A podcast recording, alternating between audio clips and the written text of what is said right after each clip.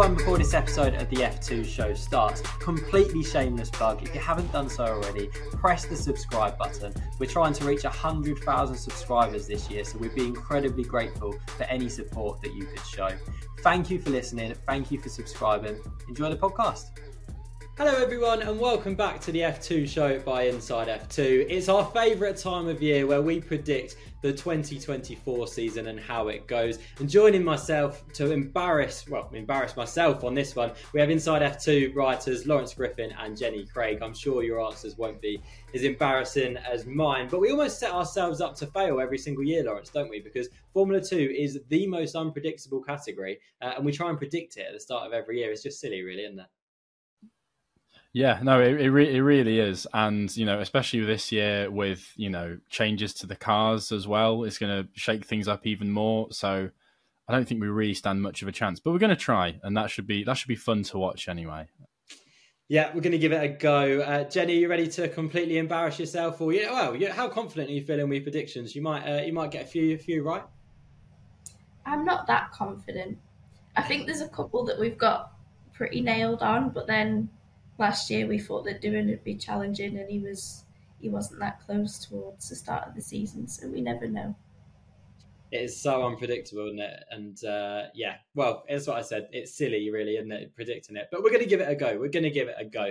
And we've what we've done. We've taken some predictions as well from our Discord community. So thank you to everyone for getting involved in that. We're going to speak about those as we go through as well. But guys, let's get going. Then the first category we've got is first new winner. And when we say new winner, obviously that excludes people that have won in the category before. So that's Victor Martins, Ollie Bearman, Dennis Hauger, Jak Crawford, Enzo Fittipaldi, Richard Verschoor, and Isack Hadjar, who, believe it or not, is uh, classed as a race winner after his one lap win around Zandvoort last year.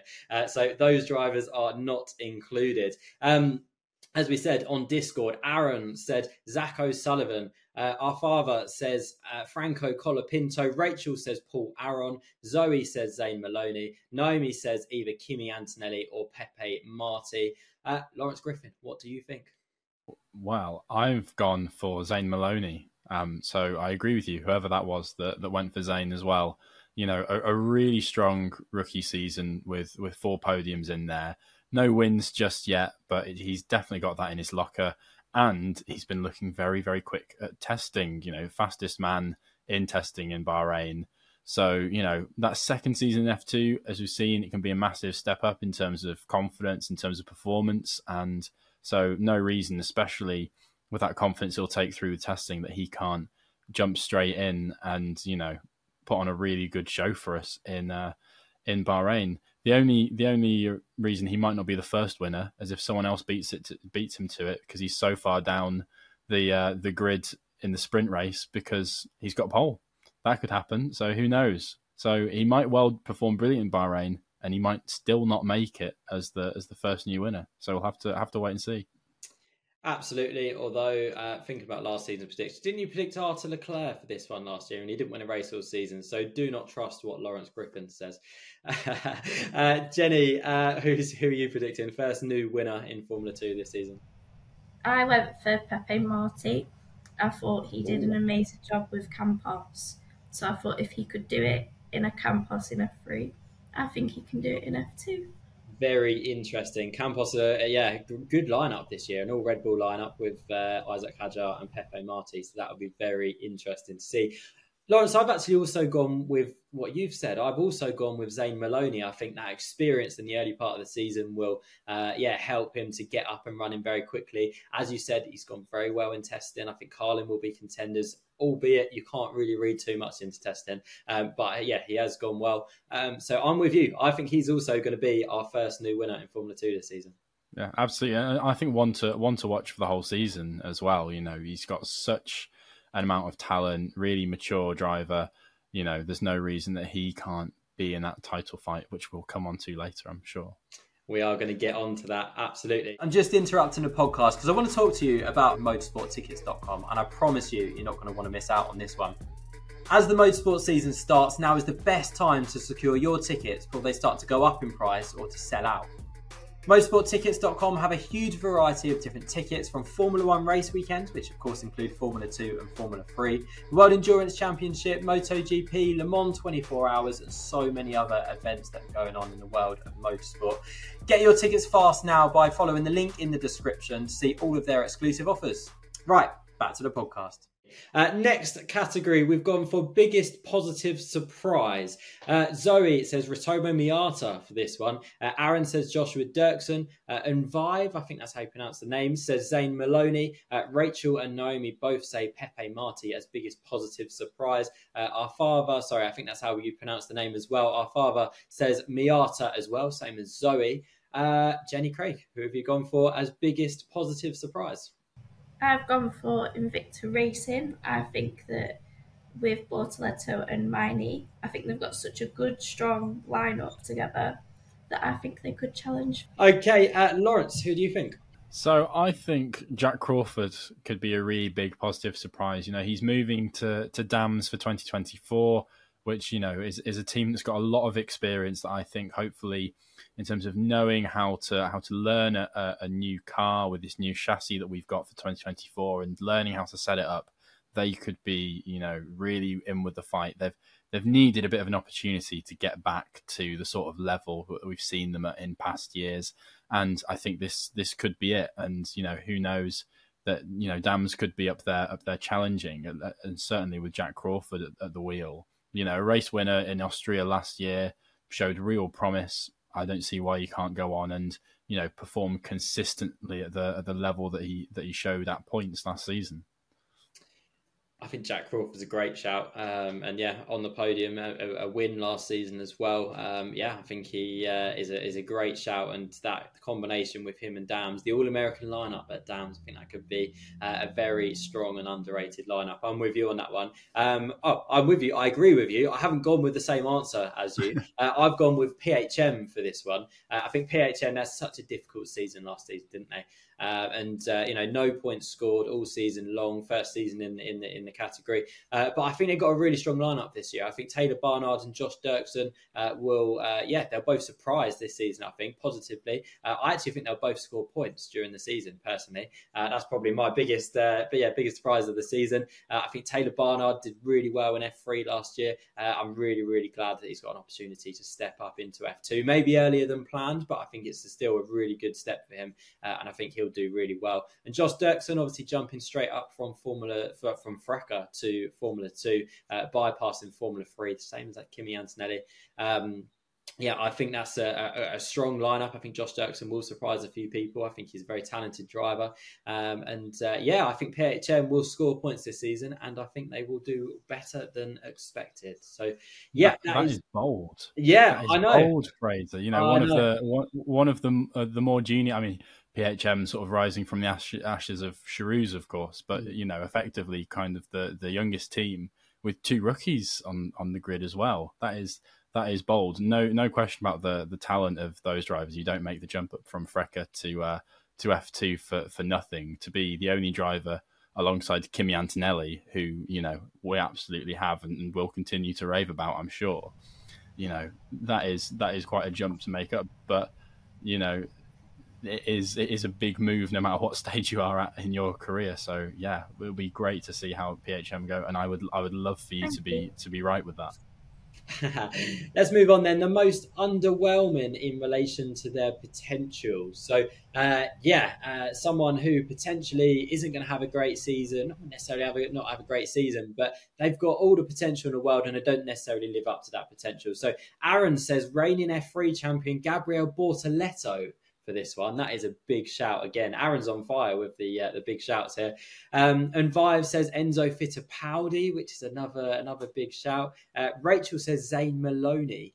Uh, our father says Dennis Hauger. This is a controversial one, this one. Uh, and Zoe probably says the most controversial answer of them all and says Ollie Bearman, uh, but in relation to the fact that he is expected to win the championship, but he doesn't win the championship, which I think is a fair rationale. There's some big calls in there, some really big calls. Uh, how are you going to follow that up, Jenny? Who are you going with for this one? So I went for PHM, similar to what you guys said for the other question that was the positive surprise. I went the other way. Um, I think although that both their drivers are strong and they've got good potential, I think because they were bottom of the championship last year, I think they needed someone with experience, and I think they've taken a big risk taking on two rookies really interesting. They were obviously in talks with Ralph Boschung at one point as well about him uh, potentially going there. I think that would have been, a, yeah, as you say, a lot of experience to take there to the mm. team. Uh, Lawrence, who do you think is going to be the most underwhelming in relation to their potential this season? In well, I'm nervous now, you see, because you've already called out my prediction as as as quite as, as quite a controversial one in, in the intro you did there. Um, I've gone with Dennis Hauger. I think, wow. and I, I think, I think that this is sort of the way I felt about Dennis Hauger for, for, for a little while now, in that he really does have so much potential and so much ability, and it's it's difficult with this question because it's in relation to potential. So, you know, if a driver didn't have as much potential, if they didn't, if they weren't as good as what I think Dennis Hauger is, you know, they wouldn't qualify for this category. But he just hasn't quite seemed to get a real streak of results together that have you know ever made him look like a, a title contender when he definitely has that ability. Um, so I think that you know he he may well have another season where he picks up a few wins, you know, and and does okay, but I just think that he he should be doing more than that. And you know, who knows? Maybe you know, third season with a bit of experience and a bit more confidence that he will, will have you know made a bit more progress and he can do that. But yeah, we'll we'll have to see. You know, it's not always a, a, given that the reigning you know Formula Three champion comes up and, and dominates. And yeah, interesting in, interesting prediction from Aaron as well, going for going for the the current F three champion. You know, but you do look at, at Bortoleto's season last year, and you know to think that he only had I think it was only two wins yeah, over the year. Two to, feature races of the season, didn't win so, after that you, you you do you do look at that and wonder, you know, is is he, you know, as strong as previous Formula Three champions? Perhaps not. But um, to say that he, you know, he might underperform is is is a big big claim. Yeah, very interesting, uh, and uh, yeah, I guess everyone's entitled to their own opinion, which is why we love this, and we love because someone's got to be right. Someone's got to be right. So uh, Dennis, how no, it won't be it won't be one of us. It won't be one of us, exactly that. Yeah, because we're on the podcast, we won't get it right. But everyone who's not on the podcast will probably, yeah, there'll be the right answer in there somewhere.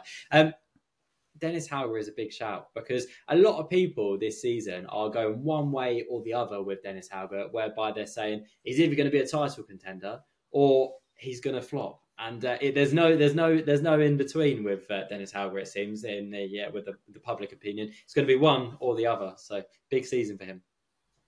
I've gone for Franco Colapinto with this one, and actually, when I've just read my answer back, I've just been thinking, do I do I really think Franco, Franco Colapinto? But I guess I went with that because uh, Franco Colapinto was perhaps a little bit underwhelming when he drove in Formula Two uh, for the last race of the season at Abu Dhabi. I maybe expected a little bit more from him than what he did. He's up against an experienced teammate in Dennis Hauger. Uh, our MP going to be able to provide a winning car this season. It's you know let's wait and see. Uh, but yeah, I've gone with Franco Colapinto to the uh, yeah disappointment of all of his Argentinian following. I'm sure. Uh, please don't hate me. Uh, if he wins a race this season, I'll be very very happy. So uh, yeah, let's wait and see on that one. Uh, let's move on. Final question then. The 2024 Formula 2 champion, the big one, the big question that everyone wants to get right. Uh, Zoe has gone with Victor Martins, and Vive has also gone with Victor Martins. Uh, Aaron says Oliver Bearman.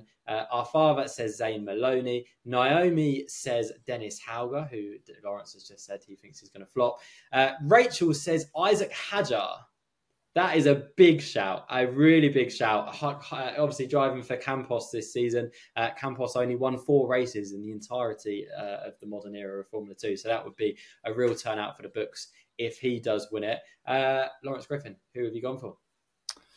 2022 Formula 2 champion, 2022, 2024 Formula 2 champion, Ollie Bearman.